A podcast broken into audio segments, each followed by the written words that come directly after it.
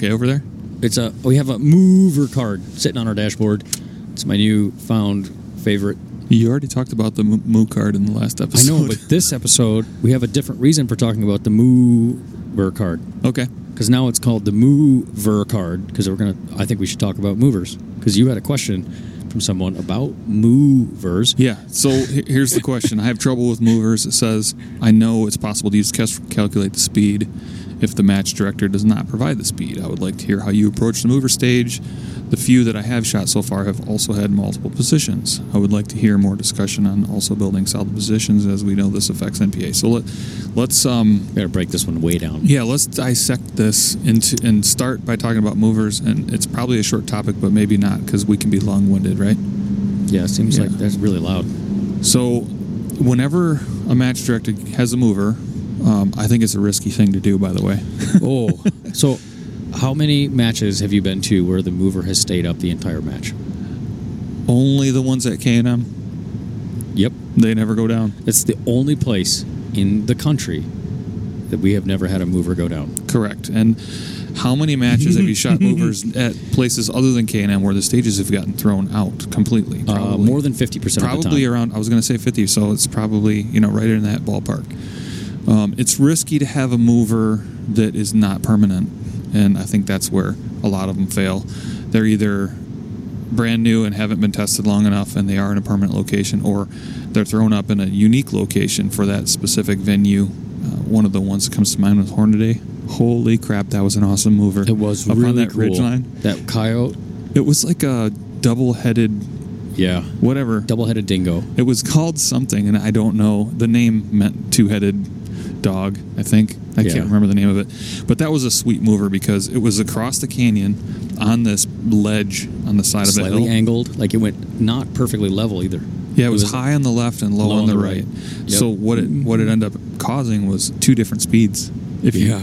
So th- this person's question was specifically um, if the match director doesn't give you the speed, which is pretty uncommon that they don't give you the speed, but but even if they do give you the speed, I always measure it, right? 100%. Unless it's K and M, and I still measure it, but I measure it on training day. I have some really good anecdotes on this, so yeah, whenever we're ready on that. So, uh, just so we weren't clear, that that uh, mover on the Hornady match got thrown out that year, and then the next Yep. year it wasn't there.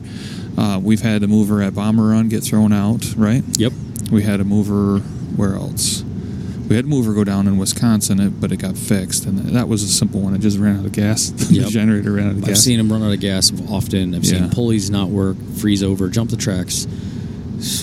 Yep. Targets fail. I mean, that's a normal one because that could happen on anything. But oh, the Vortex match this year at MKM. I was going to say that Yep. one. I think that one also went that got down. thrown out. or did get thrown out. Yeah, because of, I remember that one was standings. I'm like, I finally did well on one, and then that one got tossed. Yay! Um, so That made me nervous because I had dropped like four points on that stage and I was doing really well. So I thought, well, if they dropped that, that'd be good for me. yeah, Uh, but I didn't want to win. For everyone else. Right, but I didn't want to win by like because they dropped a stage. So I had to like kick ass on everything else. And Yeah, I wonder. I can't remember. Did you do that? Let me just think. Um, yeah, I mean, you, you basically gained a minimum of a point on every single other stage yeah, against everybody across the entire field. But that was from shooting, not from dropping the stage. Yeah, but you gained. You were on average one full point higher on every stage. Yes, but I only gained four points by having it dropped. Total. Well, you gained four, which means you would If have been somebody cleaned it. fourteen-ish to the next instead of eighteen-ish. Yeah, it was a so good. It was a good weekend. Yeah, we're not gonna. We're not gonna dwell on that. No, we're not. I'm just gonna repeat it. We're, yeah, I'm going to Sorry. repeat it. Sorry. You're gonna have to have fun looking at like me doing the Let's same thing I it. felt. Let's, just do, do this. Let's, let's do it. Let's just We're make clean it. everyone else feel that way on a match. Just oh, there's two guys 18 points ahead. So, so sad. We got to have stretch goals, right? We got to push them forward. So we're gonna go. Let's go 20 and 21. Yeah, remember that You Michigan? go 20. remember the Michigan match last year? We did the yeah, same thing. That Like, was there was like that. Yeah, I think the next place after you was twenty points back or something. it wasn't 20, but it was a lot, like It 10 was or a 12. lot. It was a lot. Mm-hmm. Okay, So, so, that back on top. yeah, exactly. I was thinking Always the measure the mover. Always measure the mover, and it's very very simple. I don't have a Kestrel in front of me, so you can just cut me off if I'm I'm going down the wrong track. So you're going to want I don't use. remember this perfectly either. So I'm pretty good um, with remembering. So uh, you're going to want an AB Kestrel. Yes, that's true. 5700 Elite. And then Also you're going to click into the target card. and well, then you're going to go down. before and- that. There's you mean single target, yeah, Yeah. or you can go into just the very first. I didn't mean target card. I'm You sorry. target The target menu. designator, target menu, correct. Target menu. When you click in the target menu, you're going to go to TS, which is target speed. Yes, it's the very first thing when you go into ballistics mode. It's the very first thing you highlight when you're just in ballistics mode is the target. Target menu. Yep, it has yardage. It'll show yardage on the far right side. Yep. So you click in there, you'll scroll down to TS, which is target speed. correct. It'll have a target speed in there, and if you've shot most movers, they're right around three. So usually that's still left in there from the last match. You'll click, t- you'll click into that TS with the center button, and then it'll say um, estimate, and then Yes. you you toggle down, you hit estimate, and then in the estimation menu, you have to tell the Kestrel how far the target is away. So you have to tell them two things: how far is the target, and then how wide in mils are you going to measure that target moving through. Um, you can use mils, you can use MOA, but either way you do it, you could also use what? No, then there's a third input which you have to physically do. Oh, oh, yeah. Which third so say the is mover's time. at 500 yards, you'd put it at 500 yards, and then I usually pick 10 mils across my scope because I can go five left and five Mm-hmm. right, um, and then you'll lay down behind your scope, or if you have somebody that has a spotter. Um, I usually try to measure as much as I comfortably can without making the target image super small. And you'll go, you'll toggle into that menu, and there's a little timer that's, that will count when you start and count when you and stop when you press it again. So as the as the target approaches, and you make sure your rifle isn't moving and your spotter scope isn't moving, but as it approaches the left bounds where you're going to start measuring, you'll hit that center button, and it basically just starts a timer, and it knows it calculates the angle based on the length that you're measuring it and the time that it takes, and then it tells you what you need to hold in angle Yep. on the so, actual um, ballistic. You can go in the range card, or you can go into the target card, or you can go into what is the other ballistic menu, and you Yeah, can see the speed. Yep. Yep. So there's, I mean, just a reason why this works, right? Dist- velocity is distance over time, right? Mm-hmm. Well, since we don't know the exact distance, the distance, one, we don't know time at this point. We're trying to find the velocity, but we don't know the time. So velocity is what we're looking for. Distance, we don't know, and I don't mean distance to your target, but we do know Distance the traveled. angular, yeah, distance traveled, the angular distance that it travels. So by putting in the amount of mils and by putting in the uh, distance away from the target, Kestrel can then convert your angle into how far something travels per mil or Yep. per tenth of mil. And it's up to you now. This is where inputs become really important. The time that you're pressing a go, the start and stop button to, to calculate the time, essentially a stopwatch, to put the T in the time part, you have to pick the front edge of the target or the back edge, must be the same both ways. As soon as it hits your first reference mark for, say, you have 10 mils of motion, you're going to use 5 mils left all the way to 5 mils right as your 10 mil span. Use the front edge, and as soon as it touches that front boundary, press enter. Let it go all the way, and as soon as the same front edge hits the 5 right, if it's moving left to right, and it hits the 5 mils right, again, tap it. You have to be as precise as you humanly can. As soon as you press stop, you press back once, and it will say, Do you want to? Accept? do you want to accept this time and it'll tell you a time and then it'll just say yes and then it'll tell you the speed on the back one screen it'll show you the speed of the mover that it's calculated you, you want to effectively do that write that down or see what it says do it again then do it again then do it again and again you want to do this five six seven times you should be looking for the average of these because just because they say it's three miles an hour doesn't mean it's exactly three um, just because they say it's one doesn't mean it's exactly one. I mean, it, it's just an electroid or electron uh, electronic device, uh, rheostat or speed variable speed motor down there. If it's not calibrated perfectly, you don't know what the real speed is. And what you're doing is getting as close as you can to try to get an estimate. Um, Every world- time I've ever measured K and M, it's been three or three point one. yeah, it's it's spot on, and at most places it's spot on. But again, three versus three point one versus three point two versus three point three matters. if you're within one tenth of a mile per hour, you're probably good. But you already don't have a lot of margin of error on most targets. So if you go to three point two is what you think it is, but it's really three, you will be over leading it and being in front of the target more frequently and then you have to just because of the you know the error and you have your reaction time so there's some other things that come into shooting movers that have nothing to do with just the calculations that can make it look like you missed. It'll make it look like your Kestrel is wrong, even though it's not. Uh, it's just math. So How- then, However, there's one thing that you really need to pay attention to when it comes to movers, and that is the tracking left to right in your scope where you are referencing start and stop. That is the hardest part to master early on, and that goes when you're doing that with your finger. Um, it's actually a really good practice for doing it with your trigger finger as well. yeah, it all comes down to that that eye visual processing in your brain, sending the signal to your finger, and when that button actually gets actuated. And like you said, pushing that button on your Kestrel is very similar to the the eye to brain to hand timing that you're going to experience when you're pressing the trigger. Yep.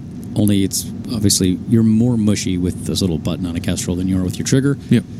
But uh, that said, there are some things. So now you have a speed. You can find it a couple of different places, like you already said. Um, but you, you just because you have a speed and you have the lead, there's a couple things to point out. One, the Kestrel does not factor in your wind into a lead that it shows you. So when it tells you lead 1.7 to a three mile per hour mover at 300 yards, uh, that number does not factor in a crosswind. It is only the amount of lead needed to hit the accurately or preci- accurately engage the target for its speed, not speed plus wind. Yeah. Yeah. So um, I think where you're getting at is we both dial the wind.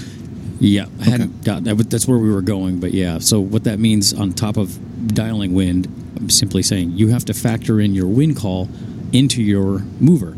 So there's. I wanted to go through this because it can be tricky to think of a mover without dialing your wind. So first and foremost, it is far easier to dial in what you think the wind is than it is to just simply try to hold in addition to your lead. It, it, it is very difficult to do. If you're newer to this and you don't have access to movers all the time, you should figure out what you've been holding at a target, and hopefully you had a target around this. But if you have another 500 yard target you'd shot in the last four or five stages, and you feel like the wind is still at some amount, half a mil, dial in the half mil that you need to have in, and just assume that it's not going to change throughout the stage um, as you're learning. Now, it's it's it's not that simple, unfortunately, because wind does change. So if it backs off or speeds up, your hold actually has to increase or decrease depending on whether the target's traveling into the wind or downwind, and that is a really difficult skill to master and keep straight in your head. Yeah, for the most part, though, I see most most MDs the the mover size, the width of the target is usually in that 0.8 range plus. I mean, even in the AG Cup, it was it was 0.5, 0.8 It was really to wide and yeah, was 210s 0.8 tall. to one. Yep. Yeah, two tenths tall and 0.8 wide. So you had a lot of leeway left and right to absorb wind because it was supposed to be a vertical test and, you know, making sure you could hold a good water line. Um, I have seen targets that are extremely small for their distance and their speed. And their anecdote as to why you should always be measuring the target with your rifle reticle, confirming that what you were told for speed is right. Well, one, it goes to trust but verify. We say that all the time. Ronald Reagan's always right. Um, good on him. The target speed at a match we shot, I shot earlier this summer, was designated and said to be three miles per hour. I measured it. I'm like, there's no way that's three miles per hour. Just looking at the target, measured it, and it was 1.6, 1.5, 1.6. And I'm like, I've never seen this that is before. wrong. Like, I must not have been at that match. you were not Okay. um, and it was 1.5 1.6 this is right as it gets going in the morning and i'm one or two stages away from it measured it i think it was the second stage i was supposed to shoot i get done shooting the first stage i'm prepping for this mover stage and a few shooters from the previous the last uh, squad in front of us getting done and all of a sudden i hear somebody walks over hey can you measure that mover again i measure it and it now it's at 3.4 3.2 to 3.4 Holy cow. and I'm like, whoa, what just happened? And come to find out, the mover had literally doubled in speed, and it happened mid shooter, and it caused issues with that shooter. He hit it, and it was like, boom, and it lurched forward. Then he hit it again, boom, lurched forward, and stayed that speed the whole time. Uh, my guess is one of the mover, motors, if it was two motors, one of the motors was slipping, or it was binding somewhere, or who knows? Whatever would cause a, you know the mover to go half speed, it was going half speed, and then suddenly it was going double speed. Maybe there was a loose leg on a motor, you know, it's only getting half the power. Um, I don't know, but the point being, you can't verify, you can't trust that whatever is told is right because if you do, and you make that assumption, and you have the ability to measure it, you might think movers are the hardest things in the world, and you're missing all over or that oh, I don't need this. Kestrel is wrong. It said 1.7. I only needed 0.8. What is going on? And realistically, it's that the speed was wrong. Mm-hmm. Same thing as you know range uncertainty. We talk about all the time as a reason for having bad dope, bad data when you're truing.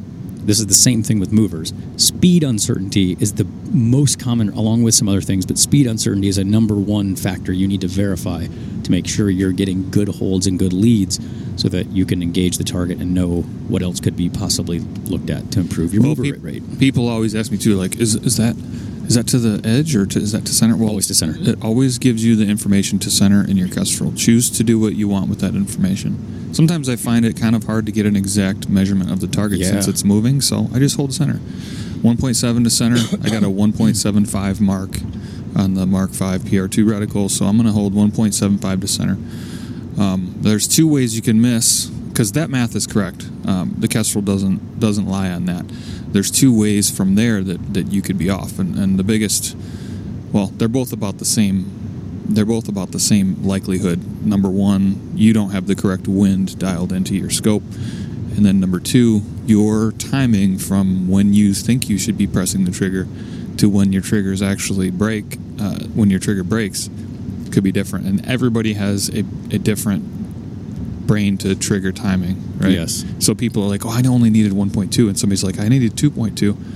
Well, I don't care. I don't care about any of that because the math is, says 1.7, and I know that if I break that shot at 1.7, as long as the, I have the right wind dial in there, it's going to hit the exact center of that target. Mm-hmm. Yeah, I mean, th- this is a really simple concept when you think about a mover. You press the bang switch, the bullet starts out. Think of it like a slow moving, like a slow it way down, a softball arc. The, the runner bang, and a left fielder starts running towards it. It's going to land where it's going to land no matter what. The left fielder or right fielder just run into the ball and happen to catch it. That's all that's happening when you're sending a mover. And when you think of it that way, it really becomes a pretty simple concept so long as you have a decent centering of your reticle um, where you need to hold, where you use your, your leads, or you're using a front edge back edge approach that is very consistent. I generally don't pref- I don't like the front edge back edge method as much anymore. Um, I know I think Chad, you still use the back edge trailing edge, right? You take a hold if you can, and you get a good measurement on the width of the target. You use rear edge as a reference. Yeah, if I can use if I know the width of the target for a fact, yes. whether I can either measure it or I trust the matchbook, then I do like the back edge over the front edge because I get to see the edge pass the the hold point twice. Mm-hmm. I get to mm-hmm. see the front edge pass it, and my anxiety level is reduced, and then I break on the back. So, if you're holding on, or if you're going to break on the back edge, then you need to add half the width of the target to whatever the Kestrel says. So, if it's a six tenths wide target and it tells you a 1.7 hold, then you're going to break at two mil on the back edge. So you'll just watch that front edge of the target go by the two line, and on the back edge of the target, you'll press it. And I do feel like holding the front or the back edge gives you a much more finite timeline for you to break the shot. But most of the time, these targets are big enough to, to hit it as long as you make a decent press and you're not freaking out. So, yeah, yeah. I just tell people like the Kestrel gives you the center hold. Do what you want with that information. Yeah, I, I definitely don't like the idea of measuring a moving target as well. It's very hard to be precise on a moving target um, in terms of left to rights, just measuring the width of the target. So, like you said, use that at your own peril. I, I want to keep it. Movers are already inherently about your ability to break a shot at an exact point in your reticle. More, that's about it. So if you take, if you know nothing about it and you simply break perfect shots, there's a very good chance you're going to hit it. If you're breaking it exactly centered on 1.7 mils or 1.5, whatever your number happens to be, very good, very very high probability you'll hit the target for a get for an average size target. Mm-hmm by adding complexity, going to the front, going to the rear, and just this is just a warning. If you go to the rear, you go to the front, or you start using, you know, whole number, like I've heard some people say, as soon as the target is centered on two mils or between one and a half and two mils, as soon as it's between there, send it. I'm like, well, that only works if you know that the target accommodates that, and it's not a precise system. And again, if you have anything where you have to do math, subtractive or additive or other, it's all predicated on you doing the right math. So just word of caution: if you have to, do, the more math you have to do, the more chances your decimals or your negative, positive signs are in the wrong places. Just do it again. so Yep. that's that. So Um, I guess we've. I feel like we've talked about movers in in a small portion of one of the podcasts, but um, so is it you use ambush? Do you use track or track bush? What do you prefer? Uh, generally speaking, ambush. Just sit there and wait. However, I have used both a trap and a track, uh, and I've used a hybrid between the two, uh, tracking the target versus trapping the target, aka the ambush. Um, a hybrid is where you'll get way out in front. So let's talk about trap first. The trapping method is simply you put the reticle far enough in advance of your target that you watch it coming in from say 10 mils all the way on the left and you just get to level it get it square to the middle and just let it come in come in come in. As soon as it hits the number you're supposed to hold on center as soon as that touches you touch off the trigger. Bang the bullet comes. It's a trap. Um, a track means you are literally tracking your hold to the center of the target. So 1.7, you'll keep that moving with the target on center as the target is rolling across your view. I prefer trap. However, I, I also have tried tracking, and I did find that that's really difficult. However, I found there's a hybrid that kind of works in your favor. I have a hard time of just sending an exact number. Personally, my trigger, my brain figure trigger, brain figure trigger, jeez, brain trigger finger connection tends to be a little fast. I inadvertently send it early. Well, uh, I will get out in front of it. I'll wait for it get to, to get really close to my hold, and then I'll start rolling the stock, or specifically the rear bag, ever so slightly with the target, and it slows down the relative speed of the target to my reticle, and it gives me a split second to watch it. And it also helps my brain start tracking a moving target. I noticed I was watching a lot more impacts on target doing that method, and it was very consistent. It also helped me to learn how to trap more accurately. So I needed to do that in order to become a better trapper. I had to start with sort of a hybrid so that I could do it well and then I just fully trap the target. So to answer that question. Yeah, I I definitely trap. I've never tried to track, but I might try this weekend. We're heading to K. I might think about just just giving that a try. Um, I'm usually I usually consider movers gimme points because the target's bigger and the and the science is there. Um, but at the same at the same token, and we've talked about some matches where the scores are really high and people don't drop a lot of shots. Even when shots are gimmies, quote unquote, like relatively easy shots, those become even more stressful. And I think there's a lot of stigma and stress built around movers because most people don't get a chance to practice them. And the points, when people know how to do them, they just start stacking them. So I think it's it's definitely stress that is justified, if that makes sense. Because I know you you used to struggle with movers quite a bit and went down to Oh, K and M for a whole day one day and did it. I think I lost I lost top fives or outright lost five matches in Yeah, three or four or five matches. I don't remember. It was a lot. Um, in So my first two years, as a result super super critical skill to learn and know. Um, so from my perspective, I I trap, and I think it's considered a track a trap bush whatever track bush ambush by tracking a little Track bit. bush. Yeah. So so my my process is I locate the, the target. I go about six to eight mils in front of the target and lock my vertical my vertical reference, which would be the horizontal line, and make sure that that is bisecting the target vertically for multiple mils before I even need to think about pressing the trigger. And that way, I know that I don't have to worry about elevation. I just have to worry about watching that target run right down the center of my uh, vertical axis, and then I press the trigger on the center, and you know whether you're doing front edge, center, or leading or trailing edge, um, you can't squeeze the trigger anymore. You almost have to just get after it. You know, Yeah, it's like you- give or hell. There is no such thing as a slow roll when you're tracking. a No, people say like slap the trigger, but I have a really hard time doing that. I get my finger on the Just- trigger, preload it, and then I just pull it push through, push instead through, of and hold it pressing. there. Yep. Instead of pressing the trigger, I consider that a pulling the trigger. Yep. So Like that's skeet. just something. that's just something to think about. Like you can't like slowly creep up on it and have it go off. You have to has to be more binary than that because once you figure out your timing, um, that that just means you just have to do that that same cadence over and over again. So I'll I'll speed up and get eight eight mils in front of it or so, lock the vertical um, axis, and then break that trigger when it gets to the point that I intend on having that happen. Yep.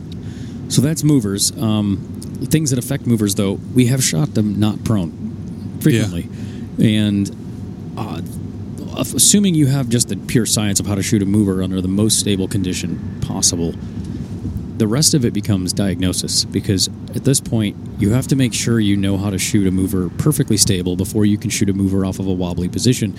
It's the same principle, except you have two things fighting now, actually three if you include wind, but you have both your timing of the reticle in its left and right, but you also have the added wobble of the position or prop that you're shooting off of that can be a challenge. Generally, when you have that, it's also a, bigger target, even larger than, say, a prone mover. But it's something to consider. If you find yourself moving, you can't again. Don't assume your mover hold is wrong unless you feel like you're breaking the breaking and following through perfect shots from any given position. Then you can start to assess whether the mover itself and your timing is potentially off. But you have to be honest that you're breaking perfect shots when and where you think you're breaking them that is a really hard skill. Unfortunately, that takes a lot of rounds to figure out, or just really lucky on your brain hand eye connection. Um, another one is wind. Once you factor in your wind and you have a right to left, even though you've dialed it, if it picks up and it adds three tenths at some distance, so you dial in some number and it changes two to three tenths, for most of the targets, that's enough to put you on the back edge or off the back edge for some of the targets that we shoot, for even for movers. In that case, you know if they're coming into the wind, so if the mover is traveling into the wind, you need to add your wind hold in addition to that mover's hold. So if it was three tenths, you need to hold two miles per hour or two mils when the mover is going into the wind. You need to hold uh, one. Sorry, semi deciding to get a little close. I'll just reach up and dial a couple more tenths on there, and then just do your same hold. Yeah, one point. But if it's again, if it's off, I don't want to reach up and have the condition die that fast. If it's off three mils, again, using the halves of targets. Um, in this case, I would say you're you're generally going to miss to the half of a target. Right? You're already centered up. You're missing half a target left. Add a full half target back into the wind hole to get you back on centerish. Um, downwind, you do the opposite. You subtract the wind, so you'd be at 1.4. So if it was a really gusty day and I'm on and off, I might have to go two mils into the wind and 1.4 into the for downwind shots, or you just dial it on. Yeah, add but, a tenth or add add two tenths on if you feel like you slipped it off the back or the front and and you know it was a good press. Which, that, that's cool. That's what got me at, K, at K, uh, MKM. Um, mm-hmm. I was definitely on both sides of the target, and I should have known. Hey, that's uh, because I had the wrong wind dialed in. Yeah, because I'm usually pretty solid at mover, so um, yeah, that's pretty much all I can think of as far as movers go. To be quite honest. yeah, me too.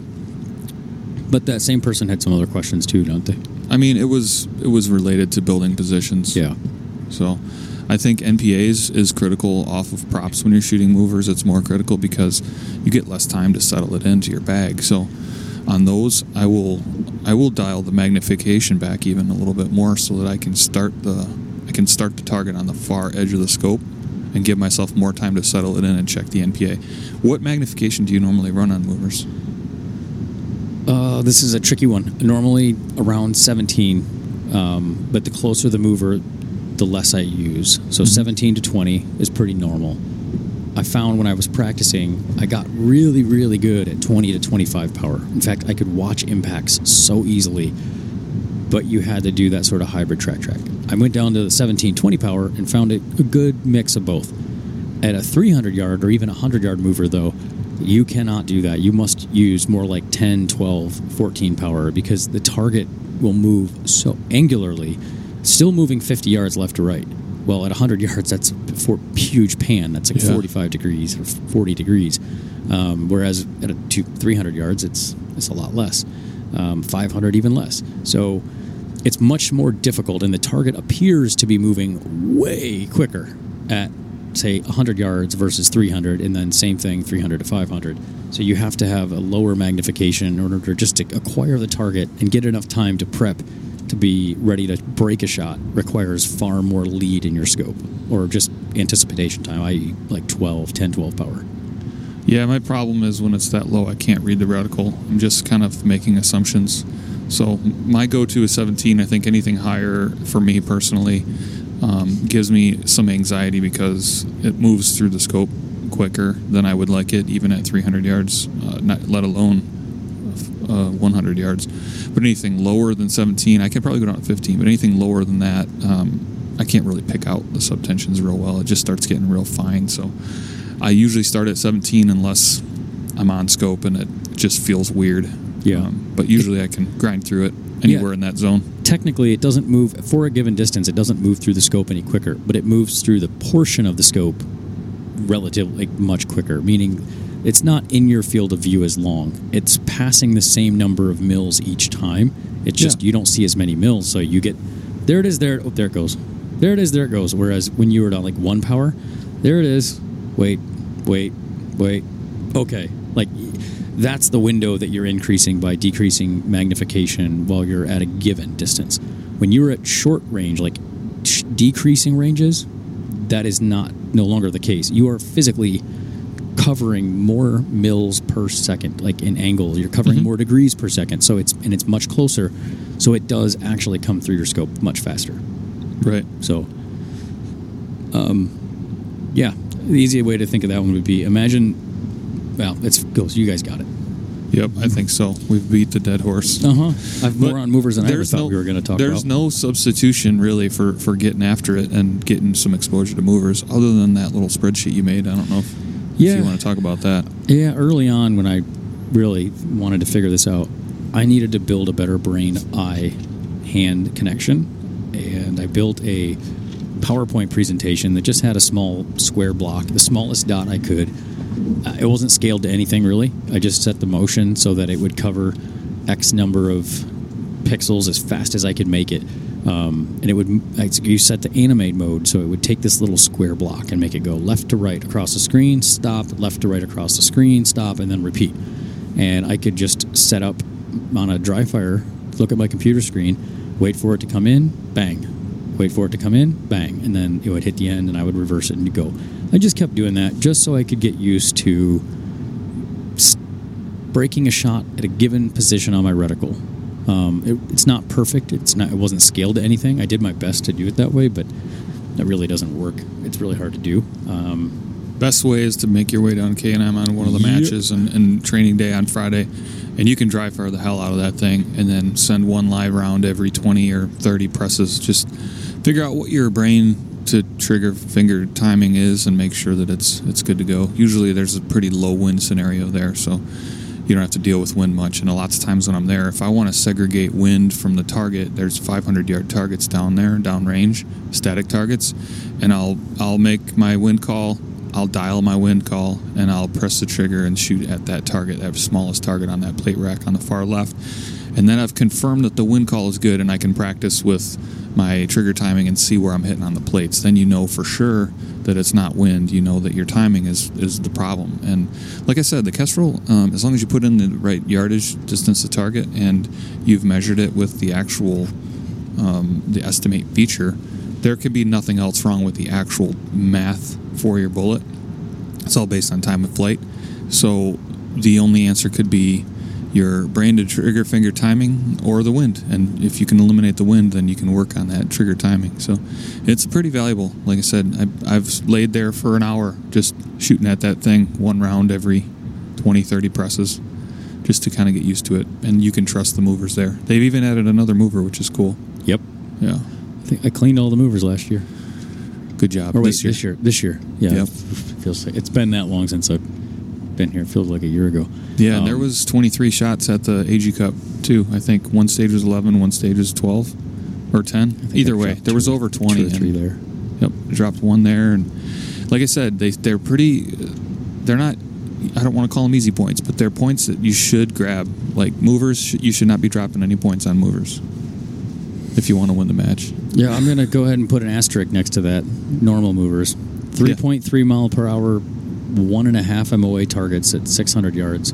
You can 552 yards. You can drop those. for sure. Yeah, anytime your mover Eight gets, inch gets- target at 550, 3.3 miles per hour. anytime your mover gets, uh, you know, five tenths wide and and less, that's a small mover. Five tenths is a small mover. Yeah, this was tiny. This was really tiny. I, yeah, and it was skylined into dirt or into brush. The only place you could actually see it is if at the middle there was one little berm in the middle, like there was about a seven to eight foot area where you could send around and it would hit that berm, so you could tell. Other than that, This was the mover that was also speeding up and slowing down. yes, it was. So it was speeding up and slowing down, and have nothing to distract. It was a hard mover. Sweet. I like the sound of that. I Yeah. wish I was there. I wish I could have reshot it because, yeah, it was a lot. That was one of them. Oh, All right. Mhm. Well, I think that covers the movers, man. yeah, me too. All Anything right. else you want to chat about? Yeah, maybe we'll just start another episode. Ooh, I like this idea. All right. We see ya. should see if we can grab some of this sweet corn that's all brown. No, that's not sweet corn. That's field corn. Well, I, it was green at one point. It might be sweet now. No, it's not sweet. A lot of starch, and it'll break a tooth. Okay. see ya. See you, dude. Bye.